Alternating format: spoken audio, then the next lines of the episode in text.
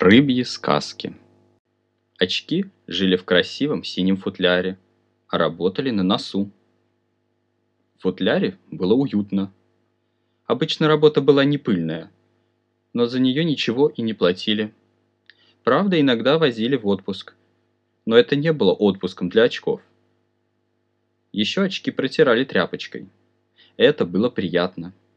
Тряпочка была такая мягкая, черная. Может, это и не работа была, а рабство. Очки не знали.